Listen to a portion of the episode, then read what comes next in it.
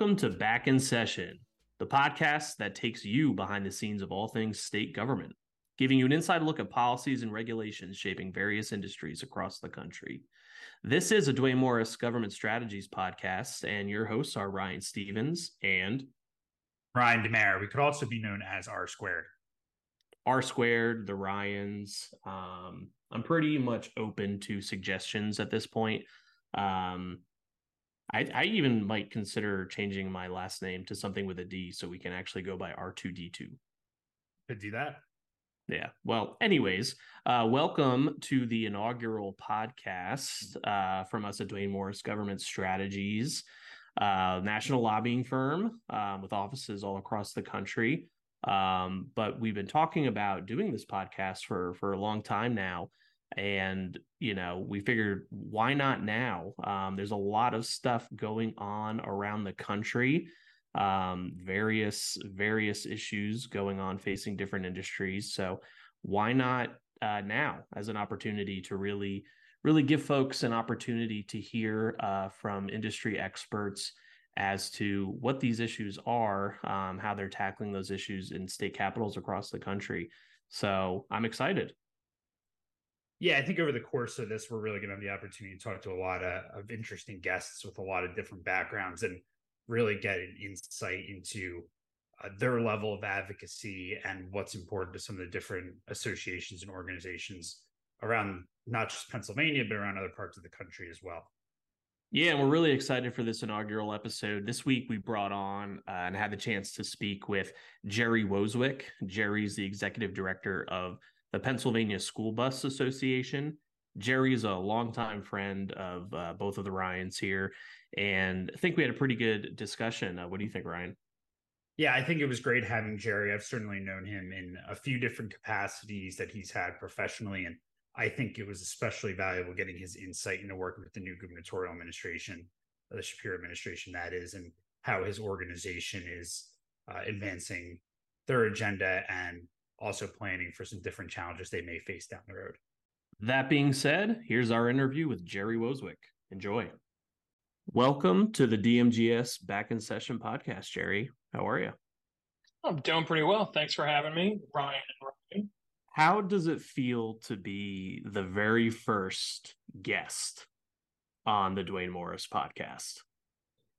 I mean, considering uh, how long we've been talking about doing a podcast, uh, I think that it's very exciting. And actually, you know, it's just fun to kind of talk about the industry. Um, I think that this is going to be a pretty successful podcast. I'm looking forward to listening in the future, of course. So I think that this is going to be a lot of fun. Uh, and I have to say, thanks guys for having me, uh, especially as the first guest. Yeah, no, we're we're glad to have you on. And before we before we really get into things uh, all school bus related, um, do have a pretty pretty important question for you. Uh, so we're recording this podcast on Wednesday, August 30th. Uh, Gerry, how are the Philadelphia Eagles going to do this year? Um, as you know, Philadelphia is the city of conference champions, and I can't see how that won't continue going into this year. I think that Howie Roseman has put together arguably the best team he's ever had in his career uh, with uh, Philadelphia. Uh, so I've got pretty high hopes. I mean, I feel bad for any other fans of teams in the NFC East um, because uh, it's got they, have got a really rough year ahead of them. Well, for, for our listeners' sake, um, and I'm using plural because I assume by the time this comes out, we will have multiple listeners uh, tuning in to hear uh, Gerry be interviewed about all things school bus related. But uh, just a little bit of background Gerry and I and the other Ryan, all good friends, and I'm the token New York Giants football fan. So if you uh, picked up on some, you know, little uh, subtle hints from Gerry there, that that would explain that. but we don't hold it against Brian Stevens, of course. Yeah, well, thank, well, thank I, you, Gerry. Appreciate I it. I do hold it against Ryan Stevens. Uh. But Gerry, follow up question to that. It is that time of year again, as Stevens mentioned. Who are you going to pick in your first round uh, fantasy draft? Whew. Well, that's tough considering we draft in four hours. Um, uh, I don't know what number I have, uh, but you know, obviously, without giving away any secrets, Jalen Hurts is just going to go off this year. So, got to be ready for that. I think that's a I think that's a reasonable uh, thing to assume uh, this this season, but uh, you know I, I, think when when people look and they see the Duane Morris podcast, they don't want to hear us talk football too much. So uh, we will we will kick things back uh, to our regular regularly scheduled program. Um, so Gerry, you're you know you're obviously the executive director of the Pennsylvania School Bus Association. Uh, why don't you just tell us a little bit about yourself, how you got to the School Bus Association, and then get into a little bit about the association itself. Uh, you know, what is the association? What does the association do? Um, just some general background. Yeah, yeah, no. Um, so uh, I, I won't go into too much detail about myself. I'm sure people uh, don't really want to hear about that, of course. But no, I've been in the uh, I've been in political campaigns for about 12 years or so. Um, I uh, had interned while I was in college uh, for a campaign. Really enjoyed it. Uh, I was a history major at Lock Haven uh, University, uh, which is now Commonwealth University of Lock Haven, for those keeping track of the PASSHE stuff. Um, and after I graduated, went back home and worked for uh, the Doylestown Acme. My state representative, Marguerite Quinn, who was a good family friend of mine, said, Hey, do you want to come out to Harrisburg, work in politics? And I said, Absolutely. Uh, and that was about 10 years ago. And I've been, I was in campaigns ever since then. Worked on uh, campaigns all across the country, um, pretty much at all levels, uh, going down to, you know, I ran, worked on a couple of township supervisor races in Virginia, um, and uh, all the way up to working on presidential campaigns. And uh, beginning of this year, I pretty much decided, while I very much enjoyed uh, campaigns and the uh, fast lifestyle, um, as we all I do, decided, right? As do. yes, as we all do. Um, uh, former campaign operatives that uh, are ready to move on. I heard about an opportunity with the Pennsylvania School Bus Association. Oh, so I've been in this position since February, and I got to tell you, it's been a lot of fun. I've had a lot of great opportunities to meet different people. Um, School Bus Association, they have been, uh, they were founded in 1980. Um, so they've been around for a good amount of time now.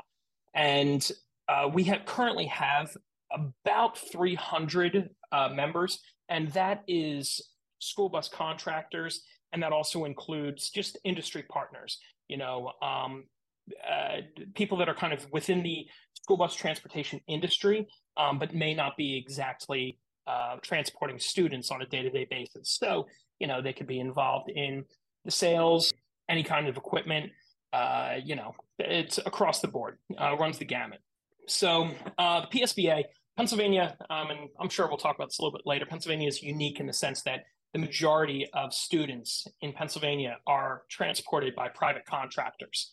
Um, actually, about 80% of uh, all students are transported by private contractors. Um, and as a result, you know, not good with math here, but there's about 1.7 million students that are transported uh, to and from school uh, every day on school buses. Um, and uh, there's about 12,000 school buses that are on the road.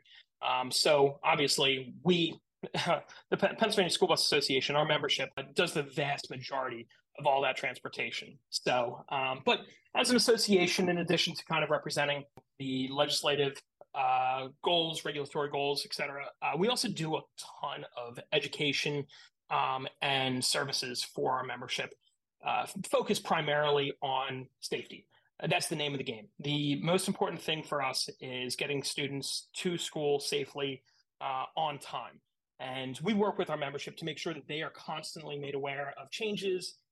They are constantly learning new techniques in providing safe transportation and working to make sure that we are providing uh, a great environment for drivers then to also work in and so that they enjoy uh, the opportunity to take kids to school just as much as kids enjoy taking school bus.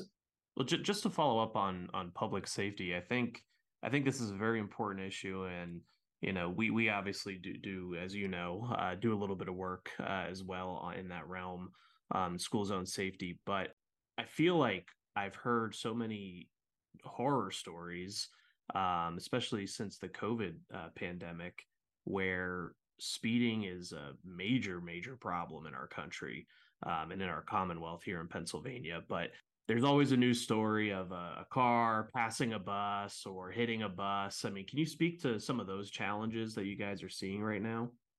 Yeah, and you know, I think that probably by the end of this, you know, I'm, I'm I'll sound like a broken record. I'm going to be hitting on a couple of things, but illegal passing is is one of those uh, top items.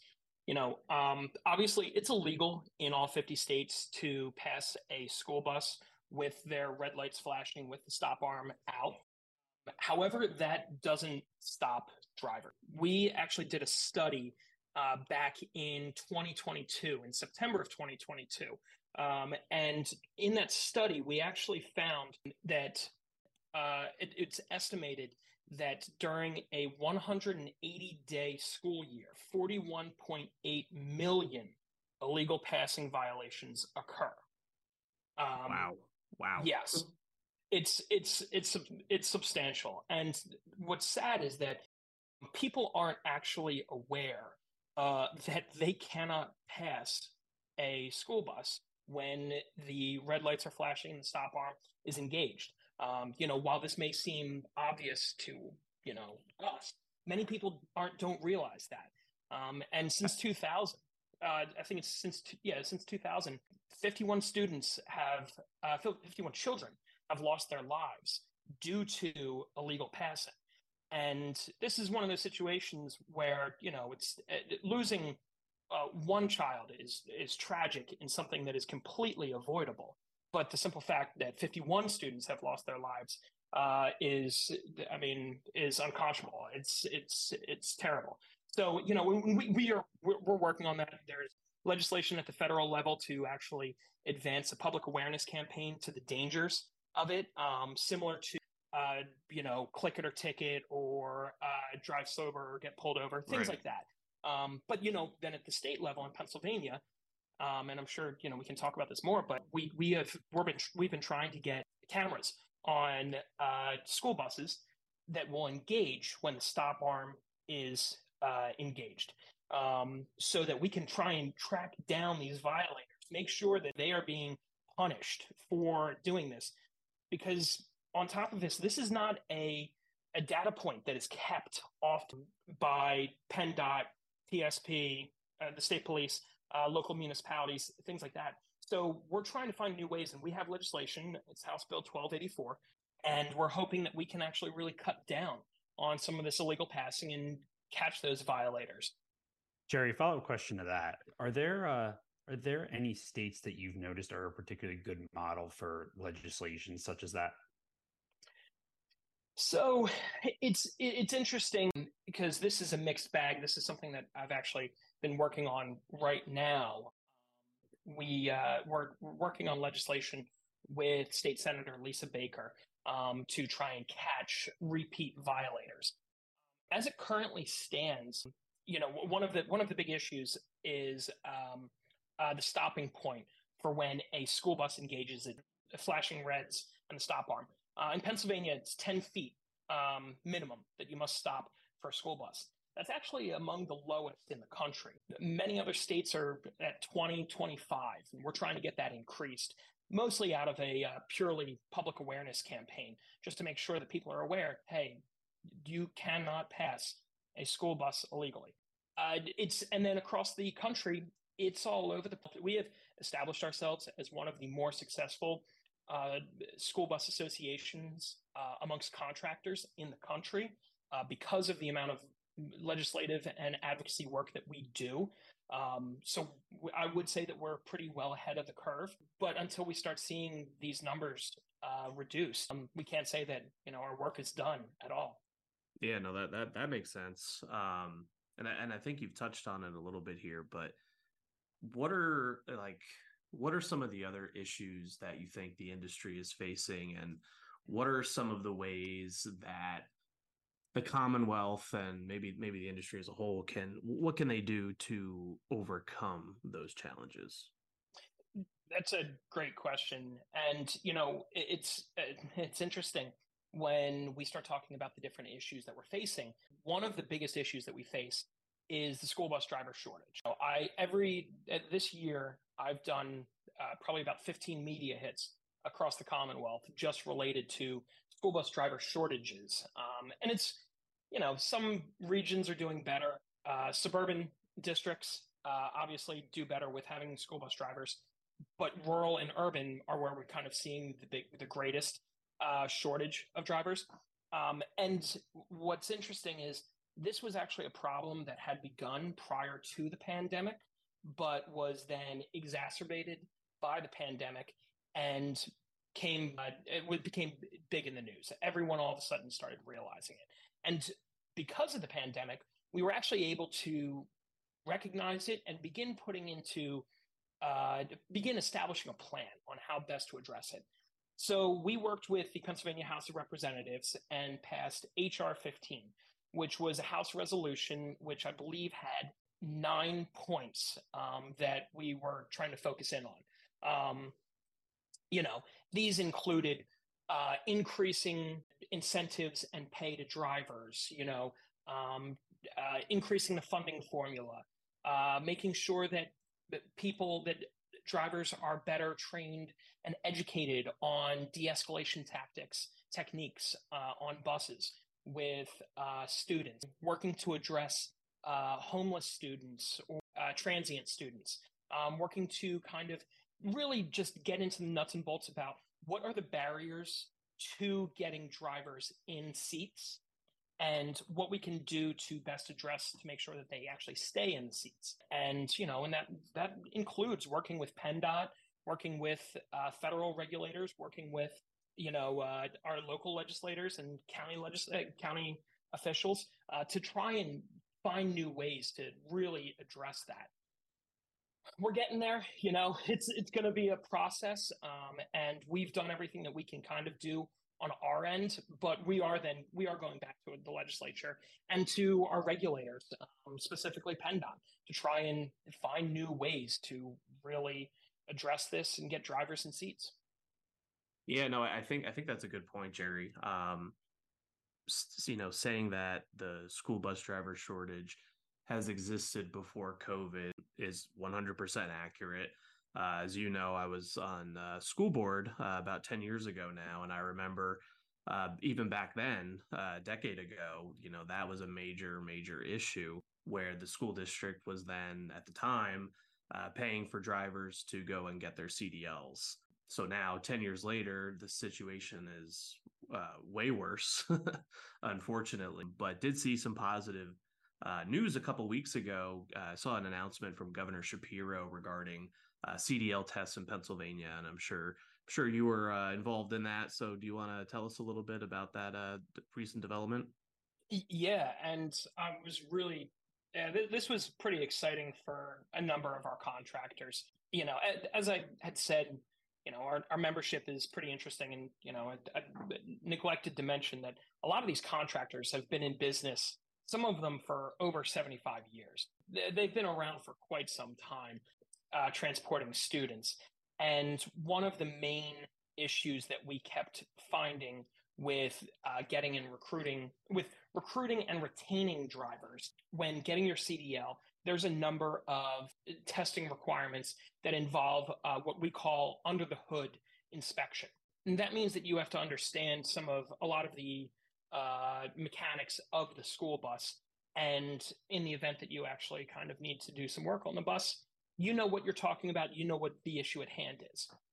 Well, the problem with that is that a school bus driver, in the event that a mechanical failure occurs while they are transporting students, uh, the school bus driver has to remain on the bus. It's a safety issue. They have to remain, you know, making sure that the students are okay, that they are safe, they're staying in their seats, they are behaving themselves another school bus is sent to pick up those students. They get onto the other school bus, and on that original school bus is also a mechanic. That mechanic is there to try and fix the the school bus.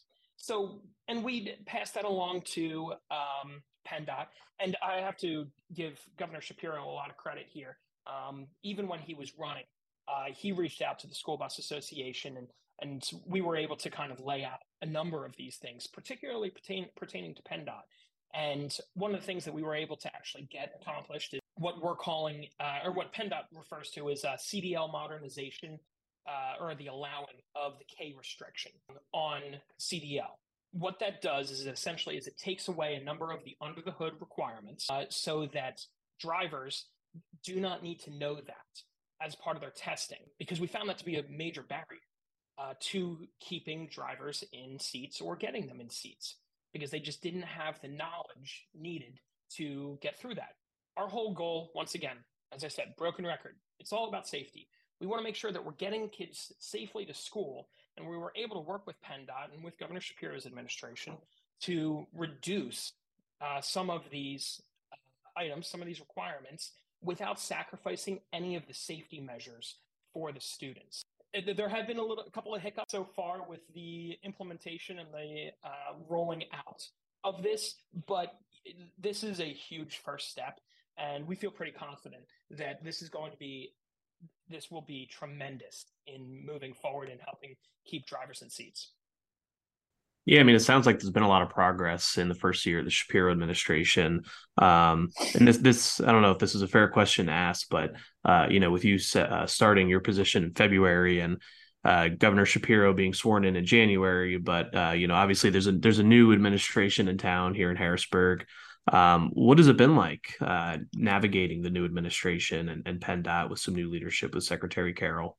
We are really, really fortunate with a number of the uh, appointees um, through Governor Shapiro. You know, as, I mentioned, while he was running, he reached out to our current president, Sean McGlinchey, who uh, works for Krapf uh, Bus, and he uh, he he gets a call and says, "Hey, you know, um, uh, not Governor Shapiro at the time would like to sit down with you." Um, and just kind of discuss some items that are related to the school bus industry he was expecting, okay, I'm going to get a staffer, I'm going to get senior staff, might be a couple of people. No, it was a one on one. And it was something that through all the years of the PSBA, again, going back to 1980, when talking to the past presidents, they were never afforded an opportunity like Secretary Carroll is uh, obviously a former state representative, and uh, we have worked with him for years uh, just because of his uh, knowledge of the transportation industry and he is close friends with our uh, vice president and uh, the president elect um, in the next term, Aaron Sapkowski, who uh, operates uh, Pocono Transportation uh, up in Northeast PA. So, you know, it, it, has been pretty incredible. We have quarterly calls with um, the Pennsylvania Department of Education. We have probably monthly calls with PennDOT. I am on the motor carriage safety advisory, which works with a number of other uh, trucking uh, and large or heavy diesel um, vehicles. And you know, uh, another aspect then too that many people don't actually realize is we work really closely with labor and industry, and we have quarterly calls with them then too. So I can truly say, working with Governor Shapiro's administration for our industry has been quite a bit of breath of fresh air. And that also includes the Auditor General, Tim DeFoor, who has been phenomenal and been a partner to us, uh, unlike the previous Auditor General. So, Gerry, obviously, in uh, any type of advocacy, being proactive is just as important as being reactive, if not more, in long term planning. So, are there any issues that you're anticipating the industry might face in the next 10 years or so that you're actively preparing for now? And if so, how are you preparing for them? Yeah, um, that's a great one. And, you know, I, I, won't touch on, obviously, the school bus shortage you know, it's said I talked on that illegal passing. Of course, th- those are those are the two big things that obviously we face. Um, one that I didn't mention, um, and I really uh, is going to kind of continue to grow, is the electric school bus movement. Obviously, President Biden and his administration has made this a key point in his, uh, you know, in the continuing green efforts. And, you know, we recognize that electric vehicles are you know, they quite possibly are going to be the future of vehicles.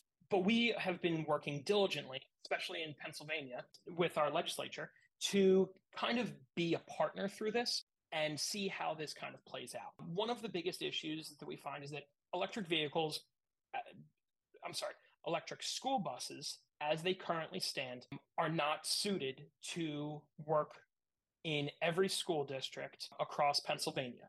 The limitations that they have uh, really prevent you know the necessary transportation needs you know it, to put it probably simply a electric school bus has a range of between 100 um, between 100 and 150 miles approximately. You know it depends on elevation that depends on the route depends on stopping etc all that kind of stuff. Sure yeah. Um a clean diesel school bus is about 600 miles. And propane which has shown to be have almost similar emissions to electric has a range of about 400 miles. And that's not getting into all of the issues that you know a school bus goes through in a day uh, i'm sorry in a school year. Uh, i don't need to tell you guys you know we always joke the four seasons in a day. An electric vehicle electric school bus we've we've seen some studies that actually show that when in cold temperatures the battery capacity of an electric school bus is reduced by 40% and you know that's not getting into infrastructure issues. That's not getting into you know any of the safety concerns that are had with having electric vehicles. Because you know you need one of the big things we, the school bus association we don't take a stance on any kind of uh, combustion engine or you know any kind of fuel. Our goal is just to educate you educate our members on all forms and you know, when we get into electric, where we find a lot of issues with. Now, all of that is to say, we have a number of contractors that have introduced uh, electric buses into the state, and there's varying. You know, uh, they've they've seen some great things, they've seen some negative things, but we're just kind of testing it, learning it as we go. Yeah, I can imagine uh, knowing how big the state is and how different certain areas are. That especially you get up along the northern tier and in the northwestern, much more rural parts of the state, that that would be a significant issue. It, it is, you know, and it's. Uh, I, I was talking with one of our contractors. He has, I believe, it's the fourth largest geographic district in the state, and one of his routes that he has to have is, uh, I believe he said 120 miles in a day. I mean, that's incredible. You know, that that's the kind of miles that you have to put on. Well, if you, and that's in Fayette County too. So let's just say you go out and you run 60 miles in the morning, you get it, you get your bus back. It's a cold day. You don't know if that bus is going to be charged in time to do the return route in the afternoon. Uh, so th- that's a prime example. Uh, and that's just in Fayette County. Um, and even some of these suburban districts. I mean, I know Pittsburgh's introduced a lot of a lot of electric school, or I'm sorry, Pittsburgh is in the process of introducing electric school buses. But anyone that knows Pittsburgh knows how hilly it is. Those buses weigh more, and that's not good on brakes. You know, that's not good in these poor temperatures. And we're going to see what happens uh, when the salt starts to corrode uh, on these electric buses. Who knows? The rock salt. So. Well, I'm sure a lot of a lot of folks have been keeping up with a lot of the federal funding being awarded for electric vehicle infrastructure. And Pennsylvania was just announced a couple of weeks ago that I think it was 54 projects across 35 counties uh, were selected to receive uh, some sort of funding for EV charging infrastructure through the bipartisan uh, infrastructure law. Was any of that funding, or is any of that funding for electric buses, or is that strictly for EV infrastructure? So this is where we're kind of getting into the gray area of electric vehicles and where the planning hasn't totally hit. Uh, I think with when it relates to all sorts of electric, the biggest issue that we're finding is that while that electric school buses are kind of the with the first round of grants for electric school buses, there was no funding that was allocated for the infrastructure that was needed. On the second round of grants, it was then included. Um, as it currently stands, that funding that you're referring to is not included for school buses. However, from my understanding, that it will be included for public transportation, but obviously we're in our own little world. We, we don't we aren't we aren't uh, fortunate enough to kind of be a part of that. You know, it's it's it, now related to the electric grid, electric planning. Uh, you know, I know that there are some bills that I think are still in committee in Pennsylvania related to kind of creating a planning commission of sorts on how to establish this, um, which we have expressed that we'd like to be a part of. You know, it's we want to seat at the table to explain what the limitations are currently, because if we would like to implement them, uh, then there needs to be a plan in place, and we want to be able to, you know, explain to our legislators what can and cannot be done and the challenges that already exist prior to introducing something as massive as changing the the, the grid, the infrastructure. Yeah, Gerry, I have a follow up question to that. And this kind of goes off a point that you raised earlier. You work with a lot of stakeholders. You have DOT, you have DOE, you have the Auditor General's office, you have your members. How do you approach that? How do you balance um, working with all those different stakeholders to effectively make sure everybody's in the loop and uh, on the same page as much as they can be? Yeah, that's a great question. You know, one of the uh, biggest things, and this is something that we're fortunate enough just with being in existence for so long that we've kind of we've established a lot of these relationships and our communication is uh, very very strong you know it's when when there is an issue um, you know it's I, will I'll use this as an example uh, so monday uh, which was uh, august 28th PennDOT rolled out uh, as i had mentioned before the cdl modernization and these under the hood uh, changes well, unfortunately, the modernization was able to go through, but PennDOT is having some technological issues on their back end. So these uh, school bus, we kind of use the term school bus only CDL, uh, they were not able to roll it out in time. Um, well, we uh, probably got about five calls from PennDOT uh, from varying levels, including a call from uh, uh, the secretary um, just saying, hey, you know, this is what's going on. This is how we plan to fix it. This is where we're at. So that we were able to communicate that to our membership. What was interesting was our membership was already aware of it in many cases um, because they work with their local legislators or they work with, you know, local PennDOT uh, agents uh, on an hourly basis many times. So it's it has been, you know, it, it was it's been many years in the making, but it's continuing that. We make sure that we've got um, you know that we're we've got power that we try and have a voice in Harrisburg and then also at the national level. But there is a national association that we kind of work through on that on a more day to day basis. Yeah, and I'm curious on that front too. How often do you collaborate with counterparts in other states? So I have we have a standing meeting once a month with um, my counterparts, for lack of a better term, in other states. So it's normally it'll be either the president of the association or the executive director, and we kind of just run through different things that we're kind of seeing, and also this is an opportunity to kind of implement new tactics, new strategies to try and you know solve things.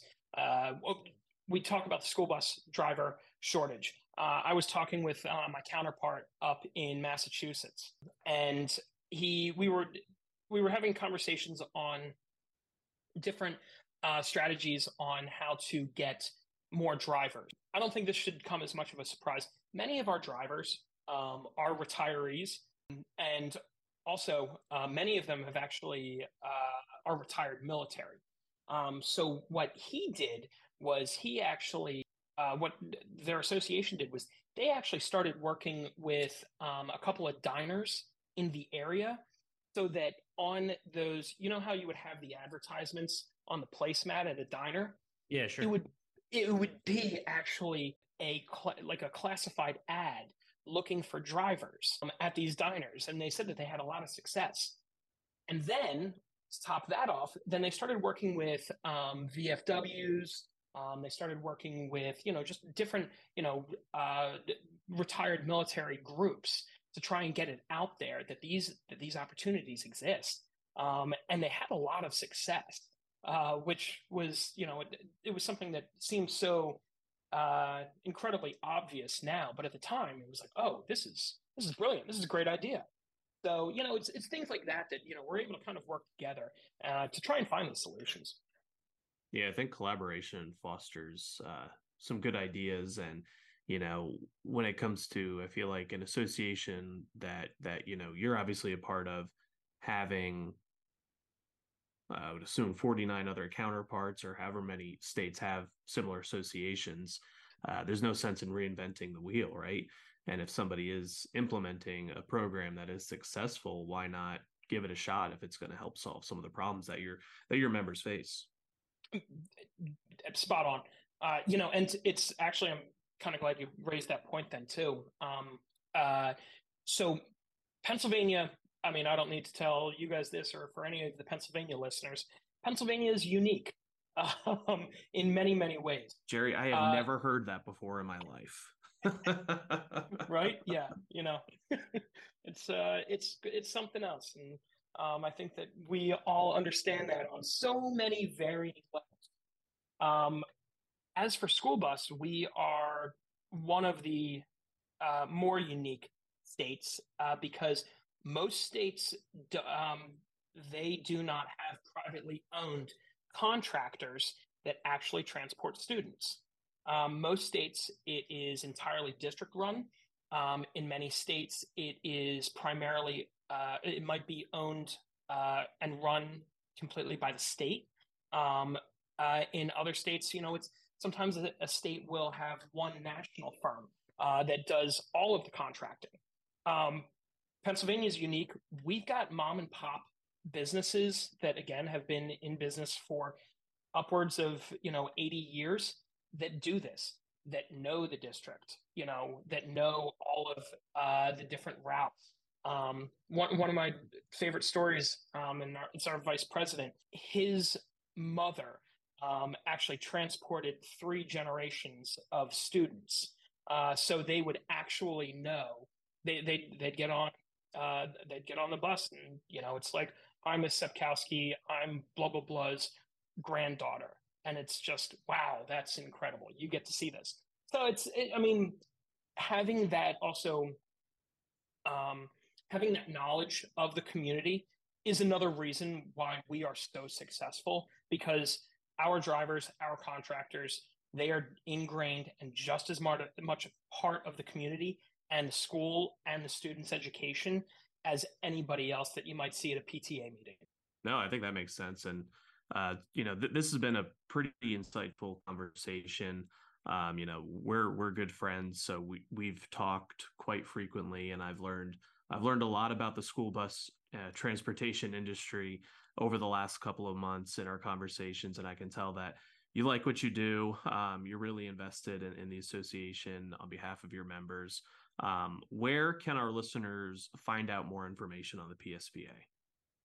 Absolutely. Uh, so we have a uh, pretty active social media uh, account, uh, of course, on Facebook and Instagram, um, which is the PA School Bus Association. Um, I would probably say, though, however, our uh, most active and um, involved social medias are LinkedIn, which is also PA School Bus Association. Um, and then we've got a couple of websites, uh, which paschoolbus.org, uh, .org, which uh, has all the information about uh, PA School Bus Association. Um, but also, if you have any interest in learning more about becoming a driver, and actually we kind of just lay out all the different things about what it takes to be a driver. We have created a job website um, for drivers. It's called youbehindthewheel.com um, which just kind of lays out, hey, if you want to if you want to be a driver, this is what you need to know. Um, and uh, it also gets you connected with different contractors in your area uh, that are hiring. Uh, so, you know, if, if there is a listener that's interested in learning more, please driving, you know, it's a great opportunity.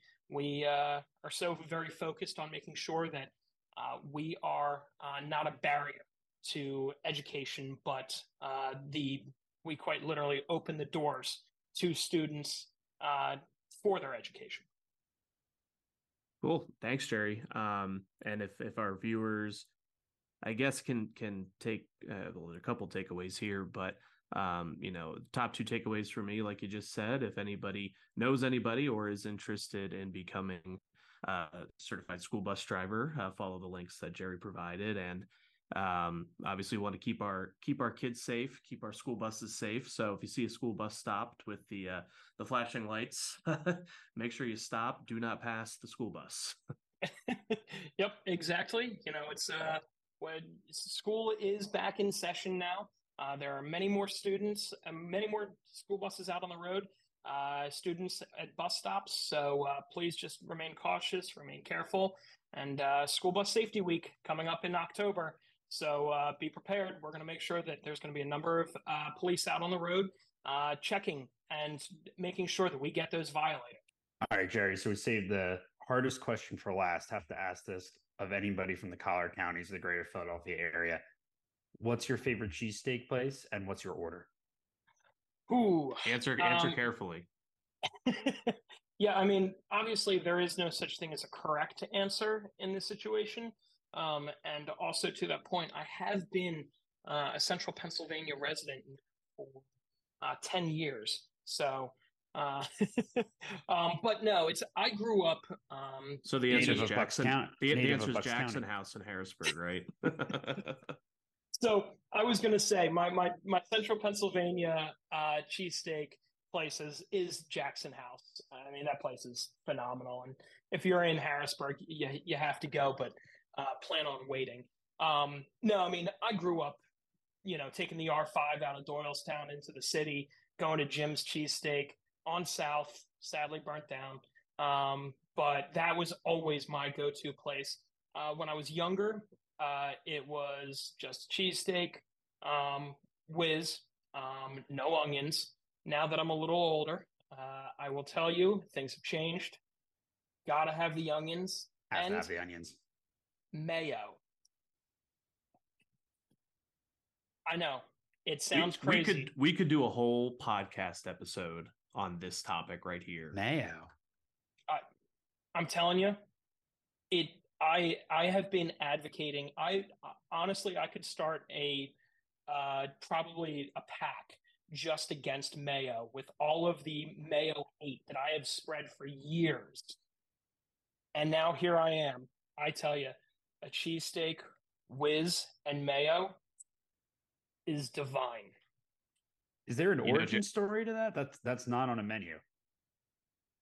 I, you know what? I'm I don't know who it was that originally. It, well, actually, I do know who it was. It was my uh, best friend from high school who lives in uh, Philadelphia still. Um, he one day, and this has got to be, I mean, almost 15 years ago at this point. He got mayo on a cheesesteak I was telling him that that's the grossest thing I've ever heard. And so, yeah, Brian and Ryan, whenever you guys want to have a podcast dedicated to why you should or should not have mayo on a cheesesteak, I am there. I'm in on it. You're the third person in the last month that has told me that they put mayo on their cheesesteaks. And I just might have to, before our next episode, uh, I may have to try this out and let our listeners know how it is. I, you gotta don't knock it till you try it. It's really good. All right, there you go, everybody. Something to look forward to for next time. Thanks so much, Gerry. All right, well, that was our conversation with Gerry Wosewick. Thanks everybody for tuning into the first Back in Session podcast with Ryan DeMare and Ryan Stevens from Duane Morris Government Strategies. Make sure to subscribe to the podcast wherever you listen. You can also follow us online on Facebook, Instagram, LinkedIn Twitter at DMGS LLC, and online at www.dmgs.com. Yeah, we hope you enjoyed our first interview. We're really excited for for future guests. Um, you know, we plan on having folks from all over the country, from state legislators to folks from different associations and organizations uh, that are really trying to effectuate different change, um, you know, in their individual state capitals. So we're we're really excited. Um, and yeah, stay tuned for our episode two when we will be back in session.